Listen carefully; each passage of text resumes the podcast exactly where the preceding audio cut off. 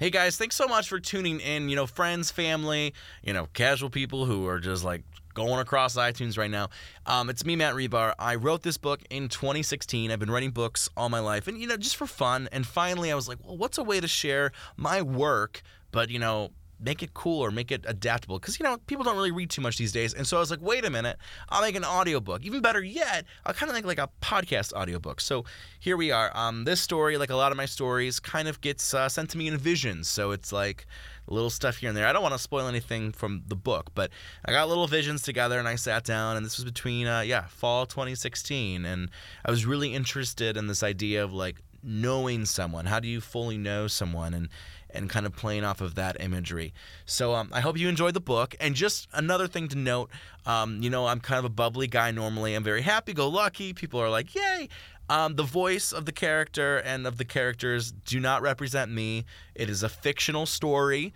Uh, so you know, don't. I, know my mom when I first showed her this, she's like, "Oh my god!" Like it's just, I just think of you, and I'm like, "No, no, no! Don't think of me at all. This is like, the, think of me oh, for creating this story, but like besides that, like I am not represented in the story at all. So just want to put that out there too. This is a work of fiction. So and real quick too, this is going to be a 10 part series, and once the final part is up, I will be sharing the book, uh, the the actual text. So if you wanted to look at the text or share that with people who don't re- listen to podcasts, they want a book, here's the book version, aka, you know, the podcast in a book. Thank you for tuning in, and here's episode one.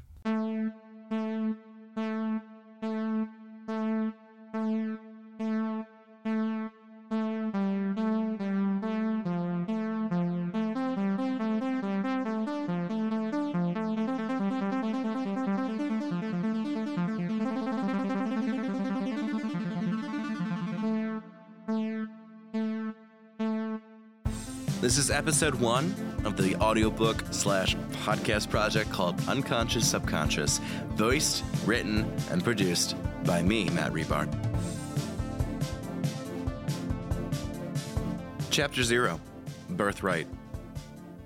The mind is beautiful, but I am not. There isn't anything beautiful about me except for my physicality short brown hair, which made me type army, muscular features, and a symmetric face. But behind those features is a backstory which is far from picture perfect, alongside personal desires which err on the side of the demonic. My belief in my inner ugliness does not stem from some deep seated hatred or some self esteem problem which counselors and therapists ordinarily tackle in an effort to calm the contemporary fragile glass of the human ego. I know what I am, and I live to that order. I knew what I was at the very young age of four. Most four year olds play with building blocks, trucks, dolls, and games designed to keep their innocence intact. Most four year olds have yet to get past the basic choreography of language, but by four, I had realized what emotion was in the world around me, yet surprisingly found that I didn't relate to those emotions. The preschool teacher would cancel recess, and I'd be the only kid who didn't care about it. When we went to the petting zoo, my classmates were in love with the furry, harmless creatures, but all I did was stare at the beasts contemplating how best to kill them if ever the chance or scenario arise. I wasn't as if purely void of emotion. For example, I could still sense the eagerness of a surprise trip to the ice cream store, but that was when I was four. Surprise ice cream trips do not exist for this 27 year old adult male. This behavior, this lack of emotion, continued through early school and middle school. None of it seemed appealing. Pizza Day Fridays, cliques, drama, crushes, which barely escalated, extracurriculars and additional demands, pep rallies, trips to the mall with friends. The students around me lived for the routine, becoming salmon who swim upstream in the river of youth. Why did they stick together? Pleasure? Fear? A natural inclination to group onto one another like a herd? I could still relate to some of the kids. I remember the one boy, Frank, who lived with his abusive father. Frank exhibited rage and pain, two things I was still kind of virginal to when it came to exhibiting. Frank was my drug. I would siphon and waft his anger like some of the older kids did with cigarettes. But with all the absorbing I did, I never could imitate or position myself in the boy's shoes. I wasn't surprised later in life that Frank had shot his father. Perhaps that's why we connected more so than any others in my school. We handled emotions on a polar scale, but our desires ran in the same direction. It was finally through high school where I truly did not relate to the adolescents around me. Young men and women became increasingly eager and anxious as puberty struck them like a Russian wench in the throes of a St. Petersburg brothel. At first, it was the casual hand placed on the shoulder. Then it was making out, the boob grab, the oral, the sex. I had sex in high school. The good old Martha. Martha liked me, but there was no way I was going to be able to reflect her sentiments. Sex felt like work, work I didn't want to do. Everything was optional the parties, the dances, the after school hangouts, and the boring class. But I waited like an animal in hiding. While my peers danced around the oasis, I waited till the time could come for me to truly live. Early on, I formulated upon graduating high school with my eyes on college. I'd have to wait through four years of college as well, but I was used to waiting. After all, I'd been waiting since I had been four years old. Fortunately for me, I was not the sociopath who acted out on his behavior, although maybe sociopath isn't the PC term people like to use these days, but I'll use it just to save time. I did not provoke the culture I inhibited. I harbored patience unlike some of the others. You'd hear stories about serial killers who were reported killing neighborhood pets and forest animals at young ages. People who knew these serial killers would say canned responses such as, I can't believe he was capable of such behavior. Those interviewed character witnesses saw the world at a second dimensional glance. They couldn't connect the dots in front of them. Whether or not they could or perhaps didn't want to, that's a different tale. There were times where the desire almost exploded out of me. I wanted to be capable of the behavior serial killers were admonished for.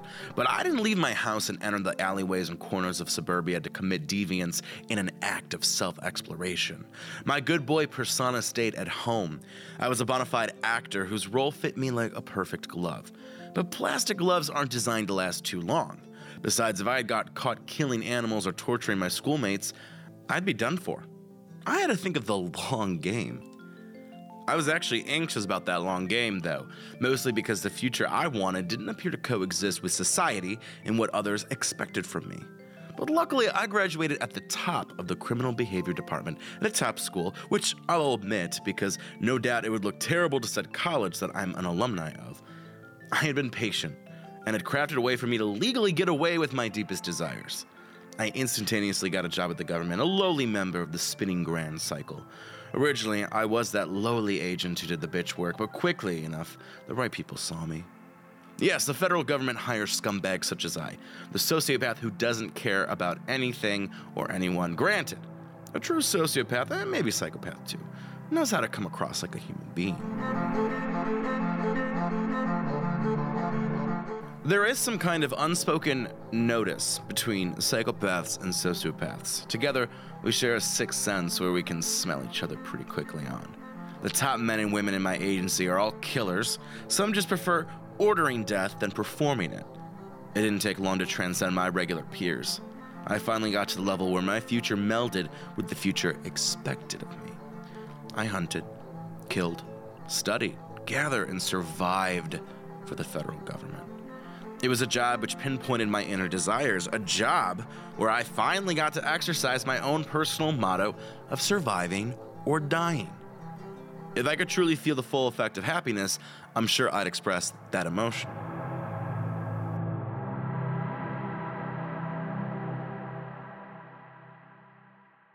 Thank God you're free, Mercer. My boss, Williams, muttered as we moved through the hallways of the federal facility, which also will go unnamed.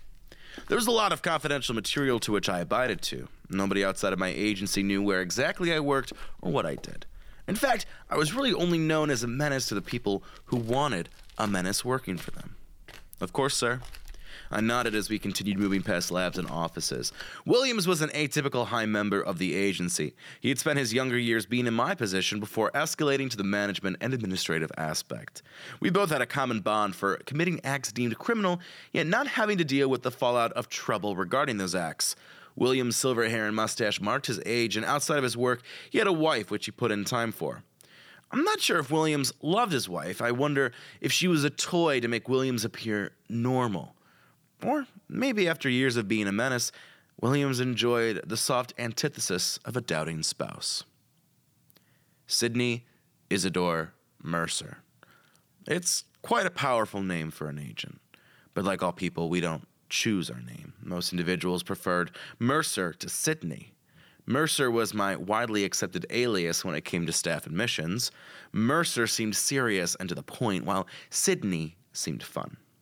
I didn't want to come across as fun, but my first name came in handy for situations where I wanted to create friends or put another at ease. Sydney lowered walls while Mercer raised walls. Not to brag, but my agent record is impressive. I'm extremely manipulative and patient, the type of hunter which would go hungry for days before successfully and perfectly obtaining his catch. Fellow sociopaths and psychopaths get caught through the evidence they create. A major nail for serial killers and kin was stupid passion. The dumb ones got locked up and killed, while the smart ones worked through the boundaries.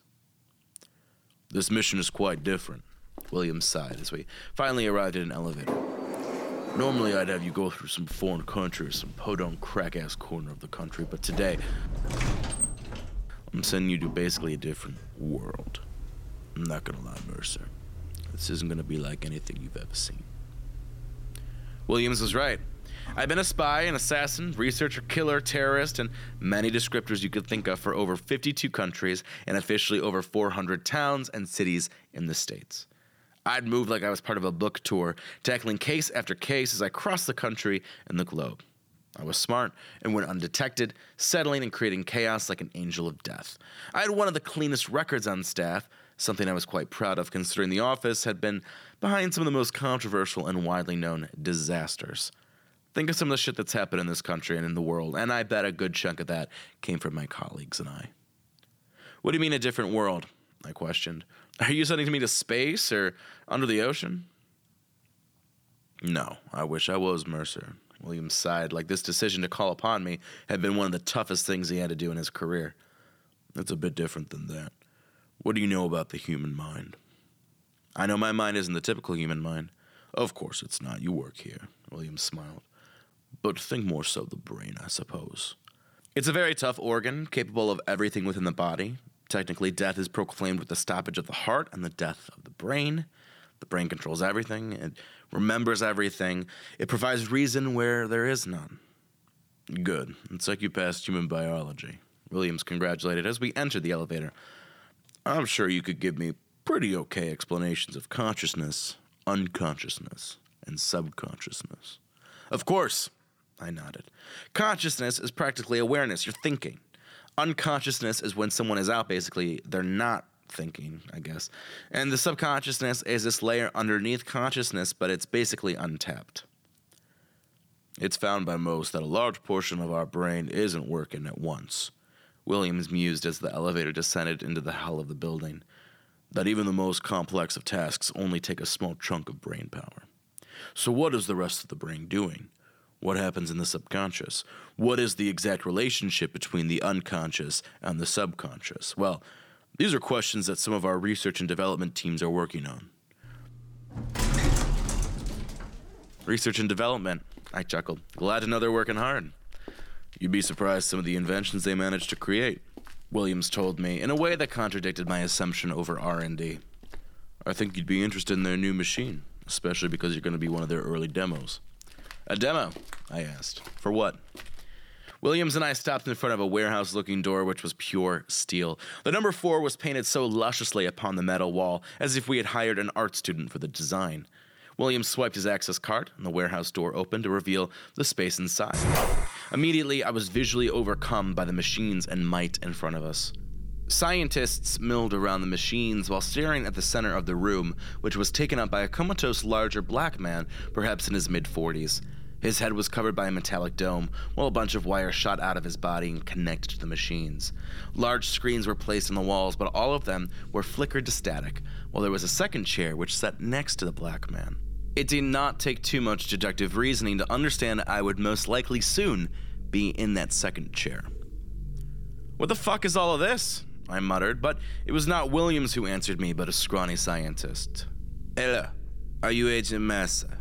the scientist asked, his Eastern European accent as thick as the layer of goop on his potentially fake hair.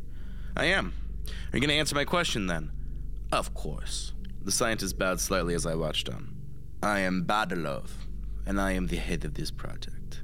The black man in the middle there is Clark King.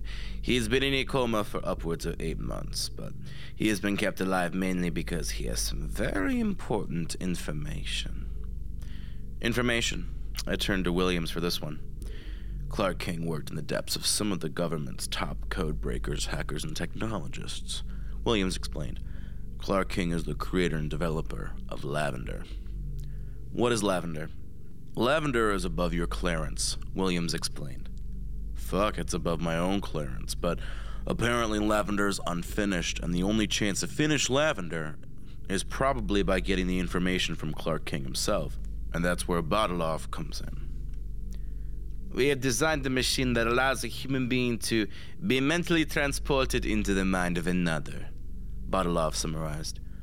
Basically, that is the foundation. We don't really have time nor the patience to explain how it all works, but you will be transported into the subconscious of Mr. King in efforts to find out about Lavender and potentially wake him up. How will I be transported into the brain?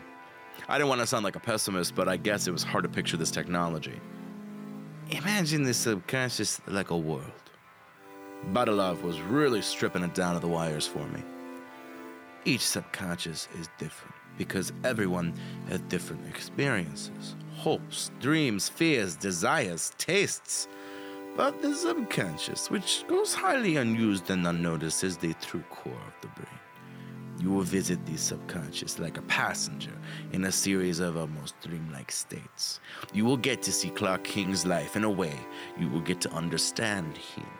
You don't know what exists in Clark King's experiences, but in his subconscious, the hope is you can find out how to complete Lavender or how to wake up Clark King. But I don't know what Lavender is, and how am I supposed to wake up Clark King? He's been in a post stroke coma for months.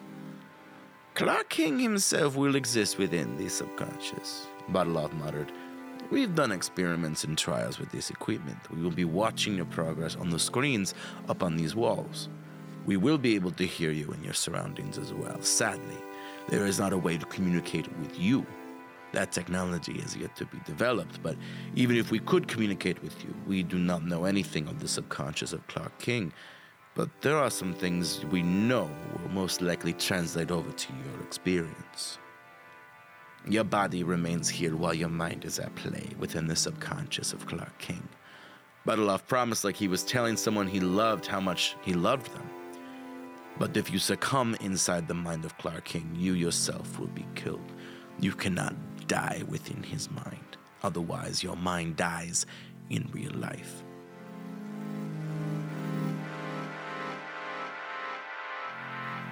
How do you know this? I asked. We have experienced some loss on this project. Badalov seemed to look down to the floor instead of staring me into the eyes. I had no problem staring into someone, a feature which separates me from regular people. We've visited many minds with agents and casual scientists. Badalov paused and switched subjects. We have created a bag which will be at your disposal within the subconscious. Badalov snapped his hands and his assistants approached, each armed with a different gadget of sorts. This first gadget is basically an escape button.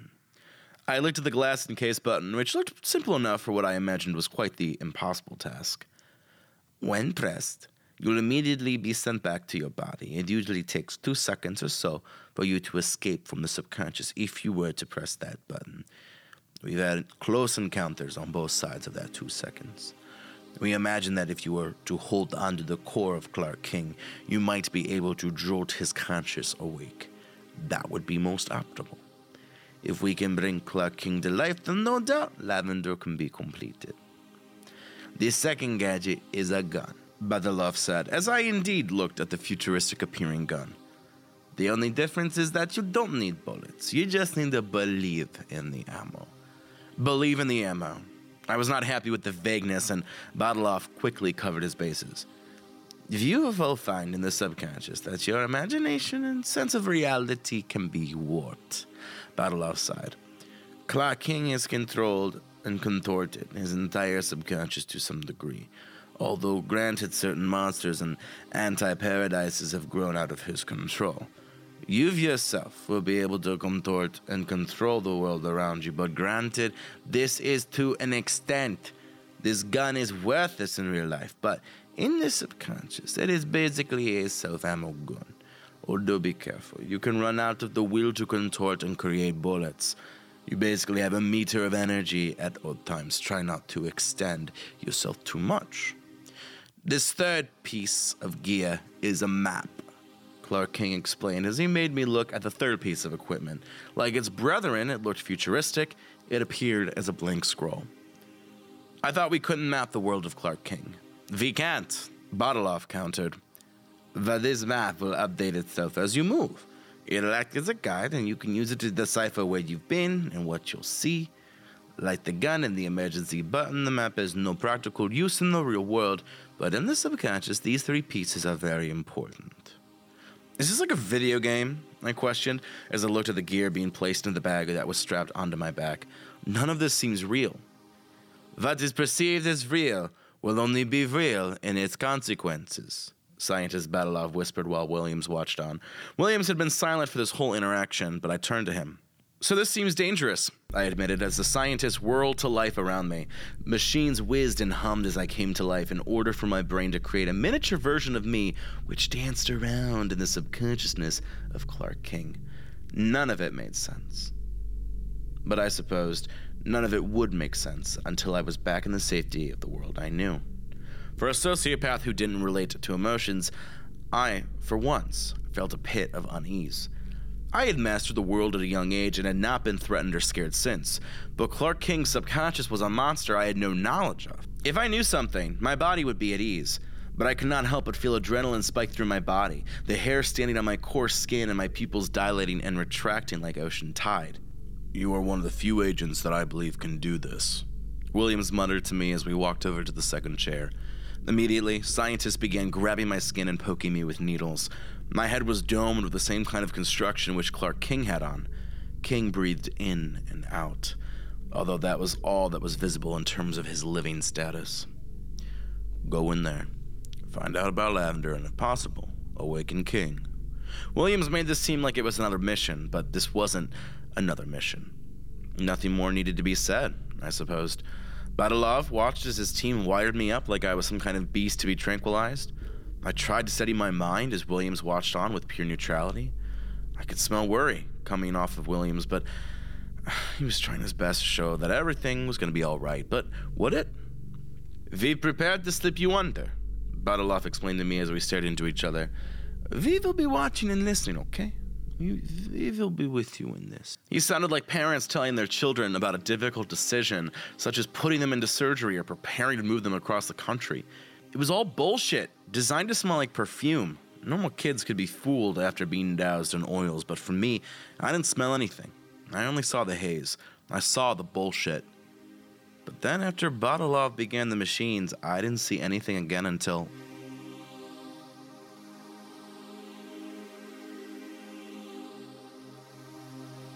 Chapter Negative 1 Early Remembrance. I awoke with my body strewn on the ground. I was pressed deep against the foliage of what felt like prickling thorns. As I sat up, I looked down to realize that the ground was filled with decayed brown and dead pine needles, intertwined with semi living pine needles which had left their captors for the afterlife. I looked up to see the bright vision of the forest which surrounded me. I was on the ground in the middle of a large pine based forest. I looked staring at each of the trees to absorb them. Each of the pine trees was a variation of a neon bright color which overwhelmed my vision. Greens, yellow, oranges, reds, pink, purples, blues, all bright and explosive. The entire pines were colored as such, although the trunks remained their brown hue. I stood up and continued moving through my surroundings. In all directions were there were trees, while up above featured no blue sky, but some kind of mid purple, multi hued galaxy complexion. I was immediately thrown for a loop. Nothing like this existed on Earth. I felt out of my comfort zone, although I suppose my bag and I would have to continue forward. The first thing I remember was color. I stopped walking among the eye blinding and thick conifer trees. Granted, there was a pit of wind which ripped through the Christmas tree like bundles. The sky seemed to pulsate too, the bruised purple squelching without sound. There was nothing to explain where the voice had come from. As quickly as the voice had arrived within the forest, it had left. The vocals were brusque, evidently male, and sounded like they belonged to someone who had experienced much in his life. I could not detect anything more than that singular sentence. Part of me wondered if it was Badalov or any of the scientists, but they had said they were unable to communicate, although no doubt they were witnessing this forest in the sky, just as speechless and overran as I was. Badalov, I whispered, wondering if truly they were hearing what I was saying and I wasn't just speaking to myself in the subconsciousness of Clark King. Did you hear that voice just like I did? Or did the voice communicate with me alone? I just heard a singular voice which muttered, The first thing I remember was color. I didn't know who said it, but now I'm thinking it might be Clark King, but there's not a human in sight. Do you think he's truly speaking with me, or maybe his thoughts about his subconscious are echoing out just for me? Fuck. I wish I was able to communicate back to you guys. There was no response, as expected, so I continued forward. I came across a sign which seemed random considering there didn't seem to be anything man made within the forest so far. The sign was simple and seemed randomly placed with no meaning. The board of wood was seared with the following Neon Forest, the beginnings of life. Huh. I whispered out loud, knowing full well I would be talking out loud to communicate with Badalov for this upcoming trip. The beginnings of life. It Kind of goes with the quote the first thing I remember was color. Do you suppose this forest has something to do with his youth? Without waiting for a response, I continued. The neon lime trees had the color of a limeade slushy, the neon orange trees the color of a jersey tan, the neon pink trees the colors of the features of a Japanese anime female character, the neon yellow trees the color of fake gold, the neon purple trees the color of a prune juice product logo, the neon red trees the color of a Chinese paper lantern, and the neon blue trees the color of voltage. They repeated in random order, with different variants within each hue. I wondered more about their existence and thought more about the voice which had spoken through the trees.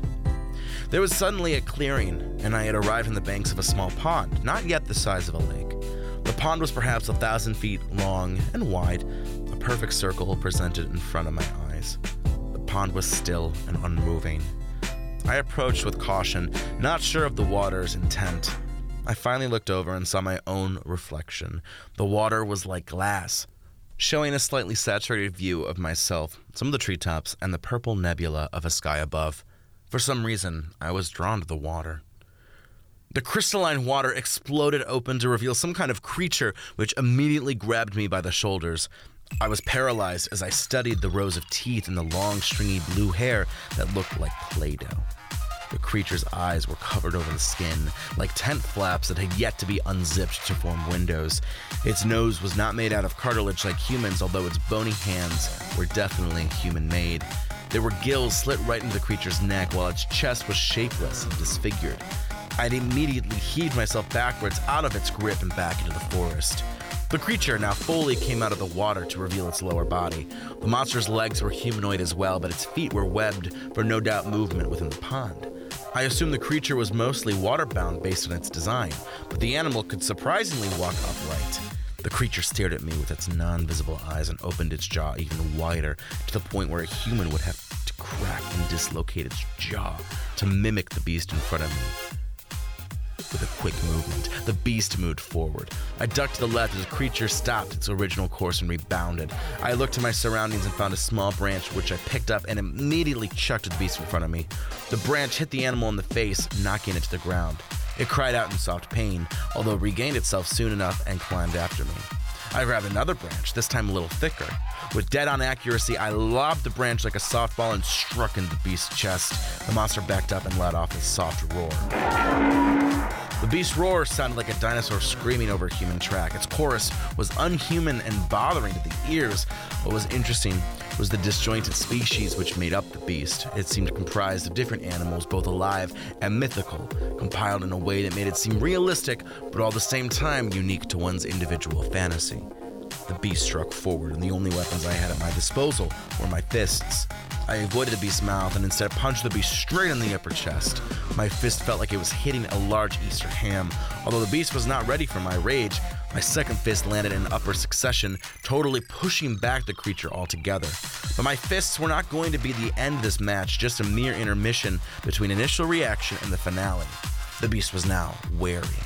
Clearly having marked my fists as problems to be dealt with, the beast craned its neck as if stretching before lowering its head more. This was akin to a boxer who would make the impact zone tighter by drawing their body more compact.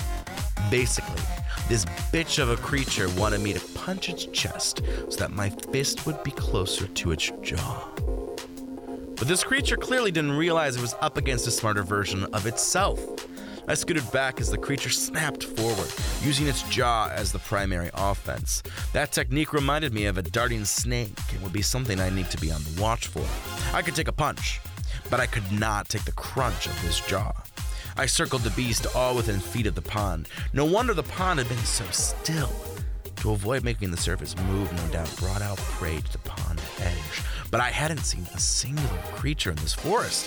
Perhaps I was the only thing alive in this forest besides my newfound foe. Not knowing how to deliver my next punch, I thought of alternatives. That's when it dawned on me that I had been holding onto a gun this entire time. Without turning my back or creating an opening, I opened my bag and pulled out the gun that had traveled with me to the other side. I didn't know how it had happened, but perhaps what was on my body also came with me to the subconscious. But I could ponder that another time. This beast was getting more crafty as time continued. But the thing was, I didn't know how to work this gun. Batalov had explained that I had to create the bullets, whatever that meant. I continued watching out for the snapping jaws of the beast, and I tried imagining bullets within the gun, but the gun remained unloaded and seemingly a joke. I decided I should have practiced before actually needing this damn thing. I wondered if while watching me, Batalov, Williams, and the scientists were sweating bullets. I hadn't even been inside the mind of Clark King for a hot second before I ended up in a battle with something that wanted to kill me.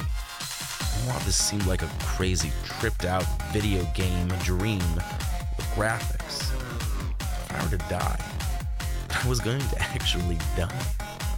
Perhaps that motivation was the reason why suddenly I felt the gun add weight. Shit, those have to be bullets. I grinned to myself and those watching me. I pointed the gun to the unsuspecting creature and fired three bullets. All three ended up in the chest, whose blood splattered outward and onto the dead pine needles. I watched as the creature shrieked. The bright raspberry colored release was smeared like runaway lipstick over the creature. The blue Play Doh hair whipped in a frenzy as the creature bolted from the pond. The reflective pool became ruined once more as the creature dived under the water. Slowly, the pool became still, and I looked on from a distance, not wanting to encounter another fight so soon. With a bated breath, I circled the pond continued moving in the same direction I had since I stood up.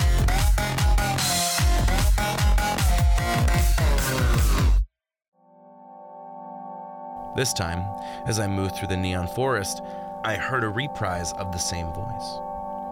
Interestingly enough, I was not the first child to be born to my parents. Here in the early days and before my existence lies my dear sister. She was nothing more than a miscarriage, although quite a memory to my dear family. We value her just like any other person in the family, and here she exists within the color. Rest in peace, Melody.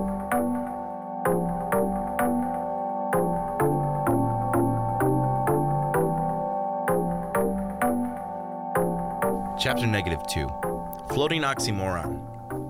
Initially, there didn't seem to be a way to leave the forest, but I soon arrived at the edge of the forest, which was on a cliff's edge. But I suppose I'm not being clear enough in the detail. On Earth, everything is bound to the control of gravity, but what was different in the subconscious world was that there appeared to be no gravity keeping everything on the same plane. Slabs of rock and earth appeared like islands in the sea of nebula. Some faced me, some were way below the slab of rock I was on, some were above me. Think of any possible direction, and there existed little landforms like planets. Confusing, right? From here, I could see what looked to be the underbelly of a rock slab, which meant I had no clue what was on the other side of the rock. To the far left of my vision, I could see some kind of track and what appeared to be a shining water filled land. In the distance, I thought I could see a jungle of some kind, perhaps even the haze of what could be a city. To my far right, I saw another huge slab which looked dark and grisly. In the far distance, I could see an ocean which looked more like a sheet of glass. The ocean had no depth, but connected the slab of desert which appeared to potentially be civilization. All of this occurred within the purple blobs of the skylight, which cast down a soft glow. I suppose the forest trees themselves were the reason why it seemed darker within the neon forest.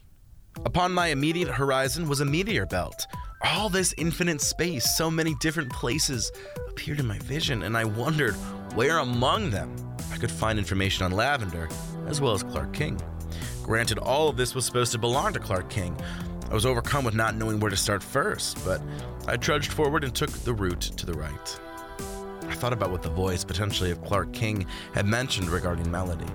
Was it safe to assume that the creature I had fought was an incarnation or imagination of Clark's older sister who had died via miscarriage?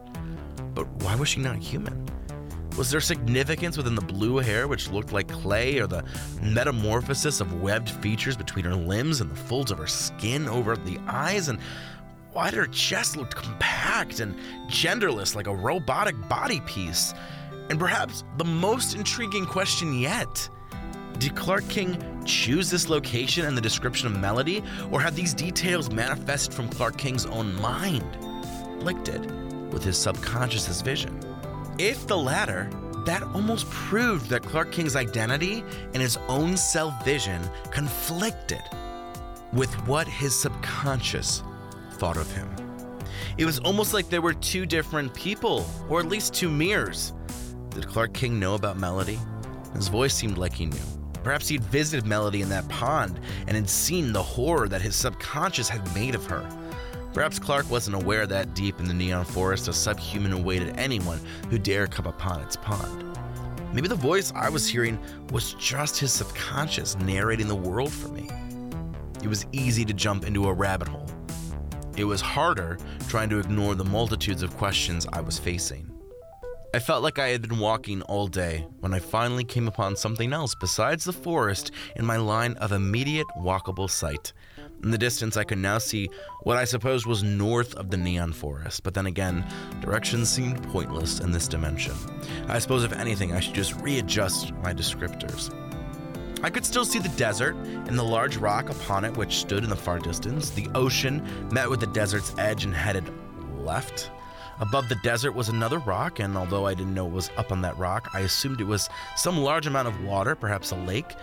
I guessed a lake because there was a large waterfall, which poured down into a small receptacle, which was located at one of the tips of the desert plate. The potential lake was connected with a thin bridge which slid down into a small rock which contained a small bustling village. From here, the village looked like some European Disney themed place with large windows, simplistic colors, and overall happy go lucky appearance. The village was tightly clustered together, no doubt protecting itself from the potential horrors of malady or whatever else lay in the subconscious. It seemed to capture youthful innocence, which went along with the subconscious's narration. Between the neon forest and the village were small rocks which floated softly. I suppose they were some natural appearing bridge between the forest and this town. What really caught my eye was a kid who was wheeling around the rocks with his wheelchair. The kid would zoom across the atrocities before jumping into the air, wheelchair and all. He'd collide down onto a second rock, grab his gearings, and prepare for another launch. I watched a few times before I called out to the kid. Hey, be careful, I cried out to the boy in the wheelchair. The wheelchair kid looked at me and, in doing so, missed his destination. I took an intake of breath as the wheelchair seemed to fall through the air. The kid was going to die, and it was going to be my fault. However, the kid didn't fall. Instead, he remained situated in the sky quite close to his intended designation. I watched, most likely with my mouth ajar, as the kid wheeled himself up onto the flat rock top before giving me a toothy smile. What's the matter? The kid called from the quarter mile in on the rocks. Did you think I was going to fall? Well, I thought you were, I admitted. I'm starting to get the idea that the rules of the world don't apply here. Oh, so you're not from here? The kid asked, wheeling over more of the steps before slamming into the land right onto the edge of the neon forest. Welcome. I've been here since my birth. So this is all normal for me, but you seem a little unsure. When were you born? Ah, 30, 40, 50 years? Wheelchair kid shrugged. You only look like you're 10. I'm actually 11. So how come you're claiming to be 50?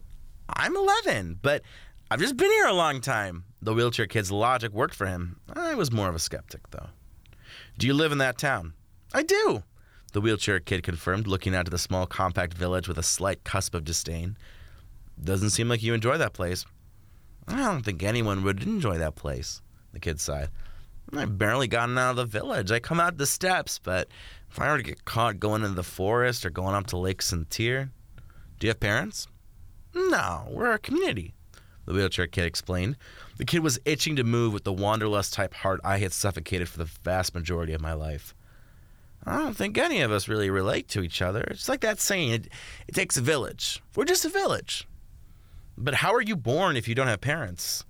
We were just there one day, I guess. So there's no beginning for you, just this. When you say that, it's kind of depressing, the kid sighed. Where are you from? They say this world's almost infinite.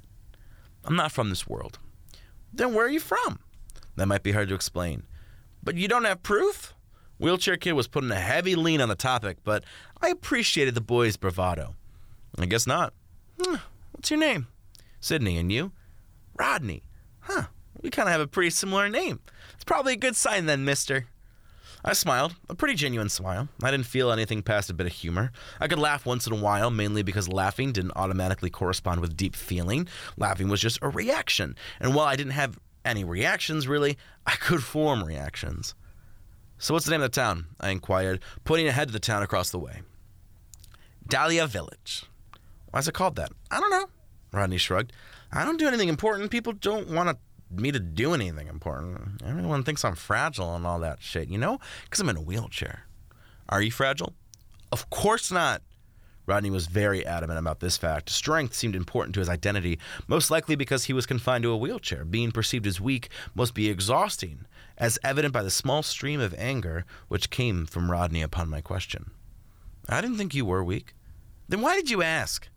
To see what kind of person you are, to see how you respond.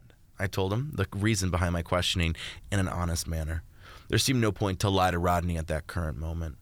The insane, intelligent human knew that you didn't need to fix what was broken. If you'd fallen to such a simple question, Rodney, then I know that you were truly what people believed you to be. But you rose and fought against the perception others had placed upon you. Only the truly strong can escape a mental trap like that. Yeah, you seem pretty smart, Rodney chuckled. So what are you doing here? If you're from some other world, then what are you doing in this world? I'm looking for Clark King, I explained. You mean Clark? Rodney looked stunned. I suppose so. I was confused, but didn't want to look out of the loop. Tell me what you know about uh, Clark. He's a myth, a story, a god, a genius, mastermind, ruler, a fable. Rodney spun his wheels, but he didn't move. He looked like he was thinking about Clark. Uh, I don't get why you're looking for him. I'm more so trying to find out information about lavender, I added. Do you know what lavender is? No. Rodney looked rather unnerved, but he was slowly coming around. Should I know what lavender is? I didn't even know until a couple hours ago, so I suppose it naturally. Eh, you don't know what it is either. But why do you want to find Clark? I don't even think he exists. He exists, I sighed, because this world of yours is the mind of someone named Clark King. But he's just Clark, Rodney laughed. He's just a story. You came into existence because of the birth of a human man, I explained. You're his subconscious. Are you kidding? No. Fuck. Oh shit. I shouldn't have said fuck. Rodney cursed himself again for the explicitive slip. I know you're telling the truth. I can feel it. Unless you've been brainwashed to believe what you're saying. Uh, I don't think you've been brainwashed. But listen, Sydney. You can't say any of this. You can't tell anyone else around here what you told me about Clark, about looking for him or being out of this world. Why? People will probably arrest you or hurt you, maybe kill you. Rodney warned me, his eyes drawn tight as if tired and uncertain. You sound like you don't belong here. You're suspicious. Good to know, kid. Trust me, I still don't get it. This whole experience so far has been like a drug trip, and hell, I still don't know how I got here. I don't get why you're here. With these fucking rocks floating between Neon Forest and Dahlia Town. You mean the Dahlia Steps? That's what you call these weird little asteroids? I looked out curious at them. How do you stay afloat out there? What do you mean stay afloat? Well, back in my world, we have a thing called gravity. What the hell is gravity? It's called gravity. What's that? Basically, you're always on the surface of the ground. Oh, well, that doesn't make sense. Clearly, it wouldn't make sense considering you can just walk around this place casually. I chuckled. I'm looking around and finding that places are just floating rocks. Yeah, that's how it's always been and how it'll always be. That was the point where I would not mention to young Rodney that if the real human Clark King dies, then no doubt this world would cease to exist. At least that's what I assumed. But Rodney knew Clark and didn't know anything outside of this whack job place. It didn't even seem like Rodney knew anything past the vomit rainbow pine trees and the lake across the way. To dance upon the Dahlia steps for what I assumed was over 50 years must be absolutely painful. Another major question which popped into my mind during the discussion with Rodney was whether or not he played a significant role in Clark King's real life. If the Neon Forest represented Clark King's early childhood, then what did Rodney represent? What were the Dahlia Steps and the Dahlia Village about? So, are you going to take me to Dahlia Village? I questioned. I will, as long as you promise not to talk about certain things. Can I talk about Clark and Lavender? Yeah, but don't act weird, Rodney muttered. Just say you're doing a school project or something. Do you have like a, a story of where you came from? Uh, a city down south? I guess that works, Rodney shrugged. Okay, let's go. But how do we just go? I asked, looking out at the slightly levitating steps with wide air between them. Up above, to the far sides and below, was more slabs, but just air. Afraid you can't cross the steps, Mr. Gravity? Rodney asked with a chuckle, still not pronouncing the word gravity in any correct fashion, but gravity didn't exist here. Rodney rolled forward, and on Earth he would have fallen off the cliffside of the floating rock island of Neon Forest, but instead, Rodney rode straight across the air before diving down onto a rock. The wheels of Rodney's chair skidded to the rock's surface, which let up small dust residue and overturned a small bit of grass which had been growing on the rock's surface. Now you try it, Rodney demanded. His voice was carrying back to where I stood. The sherbet colored tree shifted in the wind as I finally picked up the speed to run across a small opening. I flew and landed on one of the nearby rocks. I could feel the adrenaline kick into my body, the same kind I had received from ending the life of an infidel, a terrorist, or a parasite the same motion and energy that I got from blowing up a bridge in a third world country, the same pleasure that I was granted for ending multiple lives all at once, like lighting a strand of Christmas lights and having your eyes light up at once at their sparkling decadence. Come on, Rodney smiled, jumping over to a nearby rock. You seem to get it, Sydney.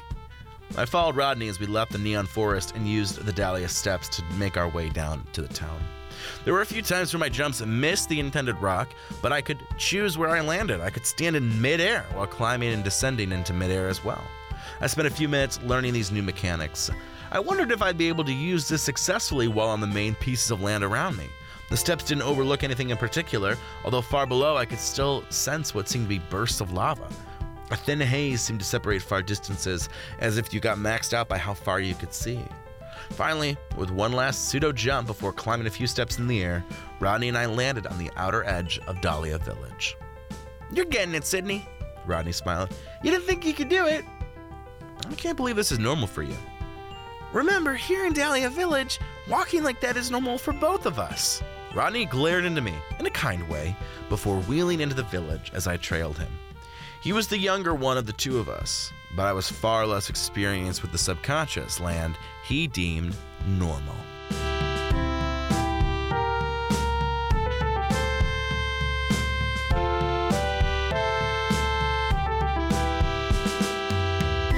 Chapter negative 3 The Idleness of Youth. Rodney had seemed to speak of Dahlia Village with slight dislike, as if I had asked about a root canal or an ex girlfriend. Dahlia Village had been Rodney's culture and way of life for some time. Rodney would be considered an orphan on Earth, but here it truly was a community serving itself and raising itself. First, Rodney and I stopped at the store. Apparently, currency came in the form of weird rocks, which I had actually seen on the Neon Forest floor. I didn't have any currency on me, but when I thought about those rocks, they formed in my pockets. It's kind of like the bullets. The shop owner, Bat, was curious about my background. I told him I was from some town south of here called Henrietta.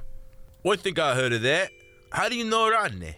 We've been pen pals, Rodney smiled. He came up for the day. Well, hopefully Rodney hasn't been too much for you. Bat laughed. The boy can be a little bit of a troublemaker. Anyway, this here's the Dahlia Village shop. Not too much here, but take a look. What do you know about Clark? I inquired, and Bat closed his eyes and thought for a second. I'm doing research for school. Clark, Bat repeated.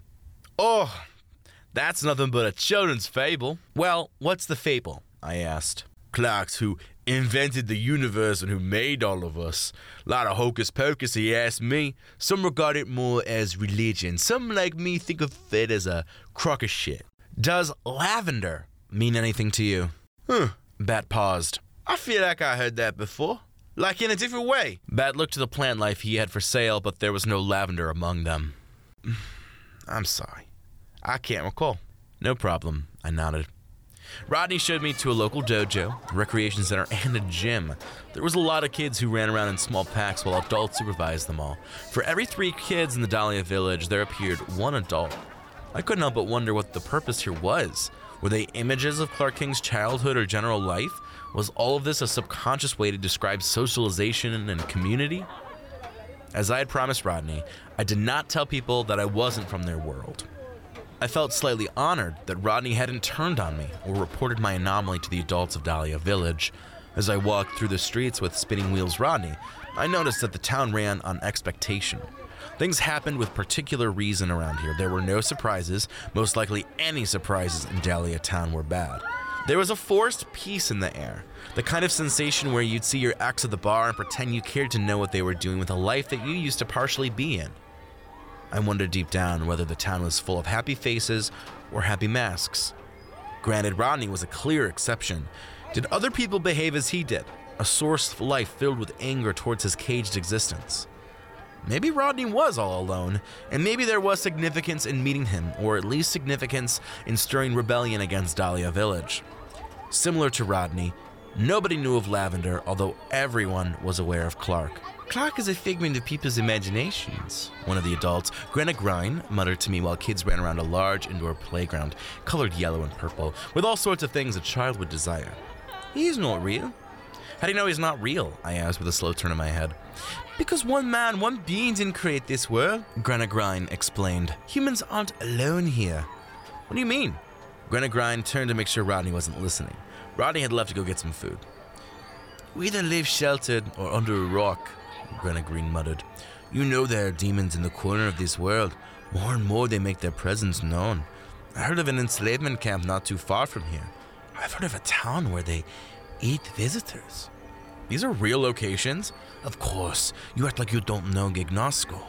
I did not ask Grenna about what Gignosco was. However, overall, Grenna did not seem particularly interested in Clark.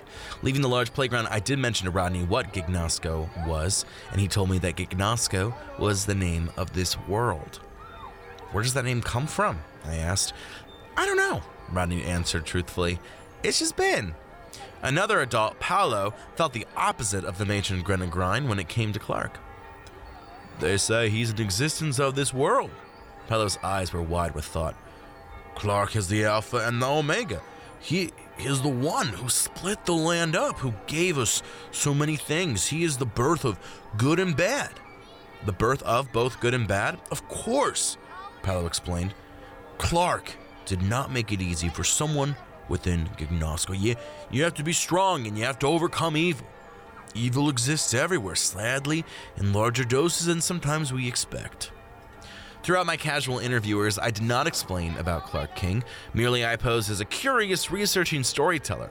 Acting as a storyteller was easy. Once again, I merely created an alter ego and pretended to have human emotion. I just wanted information for my own sake, not for any of these stories. I've been playing characters since I was five in an effort to remain normal. Rodney showed me his small apartment like place. Kids lived alone in their own singular floor flats, which were stacked up and looked on the outside like large homes. Rodney's place was a bit of a mess, although there were the normal things you'd expect from an 11 year old boy.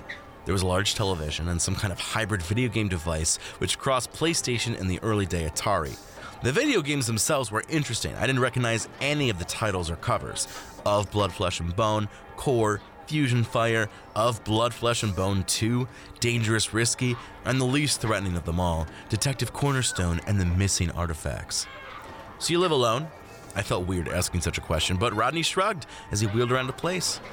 That's not a bother to me. Rodney watched as I looked at his bookshelf and dining room table that was just fitted with one chair. That's how most people live here. How come you haven't aged? Aged? Rodney questioned. People don't age, we just are. So people die. Only if they're attacked or killed, Rodney guessed. Like, I wouldn't just die or age. My body just is until it isn't. Weird. So, people age and die in your world? Absolutely. I never really had to think about age or death. Neither of them have been significant to my life. The only funerals I'd really been to were for my grandparents and a couple random relatives, and I had not cried or been bothered. Death seemed natural to me, whereas many around me would justify death. They'd invent afterlives and continuums for the sake of feeling better about rotting corpses in the ground. I wasn't an atheist per se, I was agnostic. Agnostic because I didn't care whether there was or there was not. Life was about the present and was not about planning for an unknowable future. Wow, not that I believe you or anything. You don't have to. So, are you going to leave Dahlia Village soon? Rodney asked, a flash of curiosity building in his eyes. Of course. What are you going to do? Continue looking for Clark King and Lavender? But Clark doesn't exist. He does. How do you know? Because I am currently in Clark King's subconscious, I whispered. I told you all of this. I just find it hard to believe that I'm living inside some guy's mind. Rodney spat. I mean, come on. You could be a crackhead for all I know. You could be insane. You could be one of those monsters the adults are always talking about. I'm not a monster. This is my first lie to Rodney. I'm a real human being, okay? Calm down. Okay, Rodney muttered. But where are you going to go to find Clark King and Lavender? I don't know. I mean, there seems to be two ways out of this town, I shrugged. I go back to the lonely neon forest and wrestle with some weird terrain animal in a pond, or I go out to that lake. But that means you're gonna go down Lake Austin Tears waterfall, Rodney gulped. Why are you gulping? Blade Desert is down there. So, what's so scary about Blade Desert? I asked. It doesn't even sound intimidating, it sounds stupid. Besides, there's that ocean right next to the desert, which connects to that big city. I suppose for now, that city should be my goal. Cultura City? Rodney whispered. I've never been there, but it's supposed to be the biggest city in all of Gignasco. Good, it'll be like New York. What's that?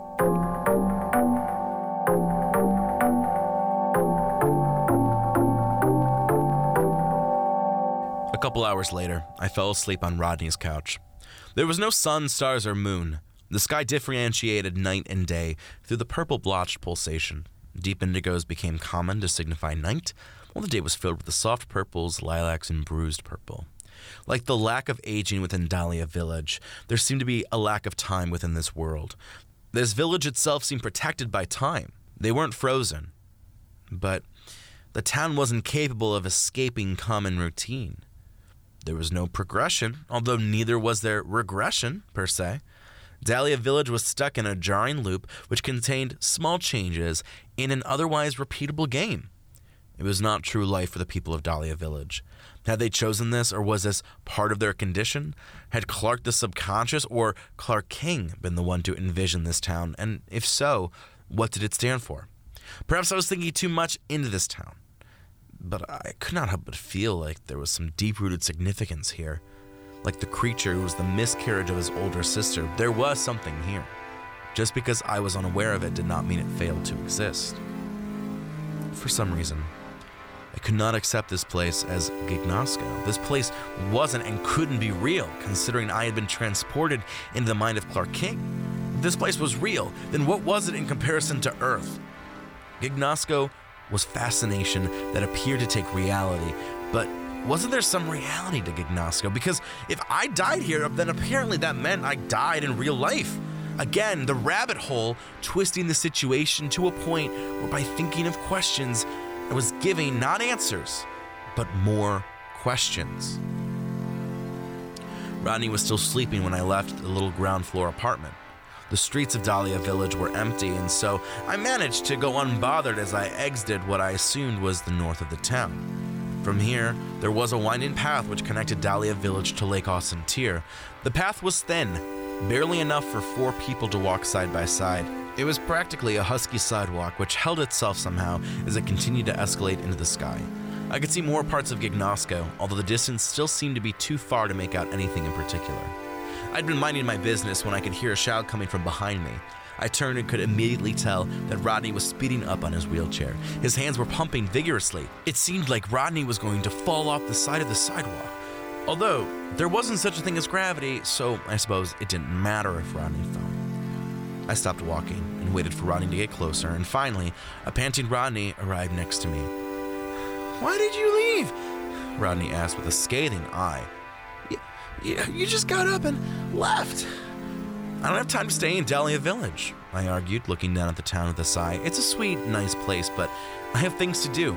So, so let me come with you. No, it's not in your best interest. I'm coming with you, Rodney said once more, wheeling closer to me on the edge of town. There isn't anyone who can stop me. This place is too dangerous for an 11 year old boy. Don't patronize me. Rodney barked, and I could feel the rage now coming from him. That's been my whole life. People treating me like a child. People treating me differently because of this chair. It's all bullshit, and I don't want to stay the rest of my life in Dahlia Village. There's so much to explore in Gagnosco, so much to see. You yourself said there was a lot of dangerous things, but I'd rather try and see the world, Rodney countered, knowing that full well I wasn't going to really keep him from coming with me.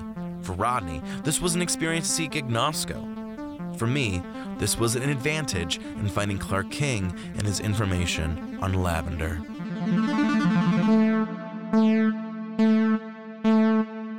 Thanks so much for listening.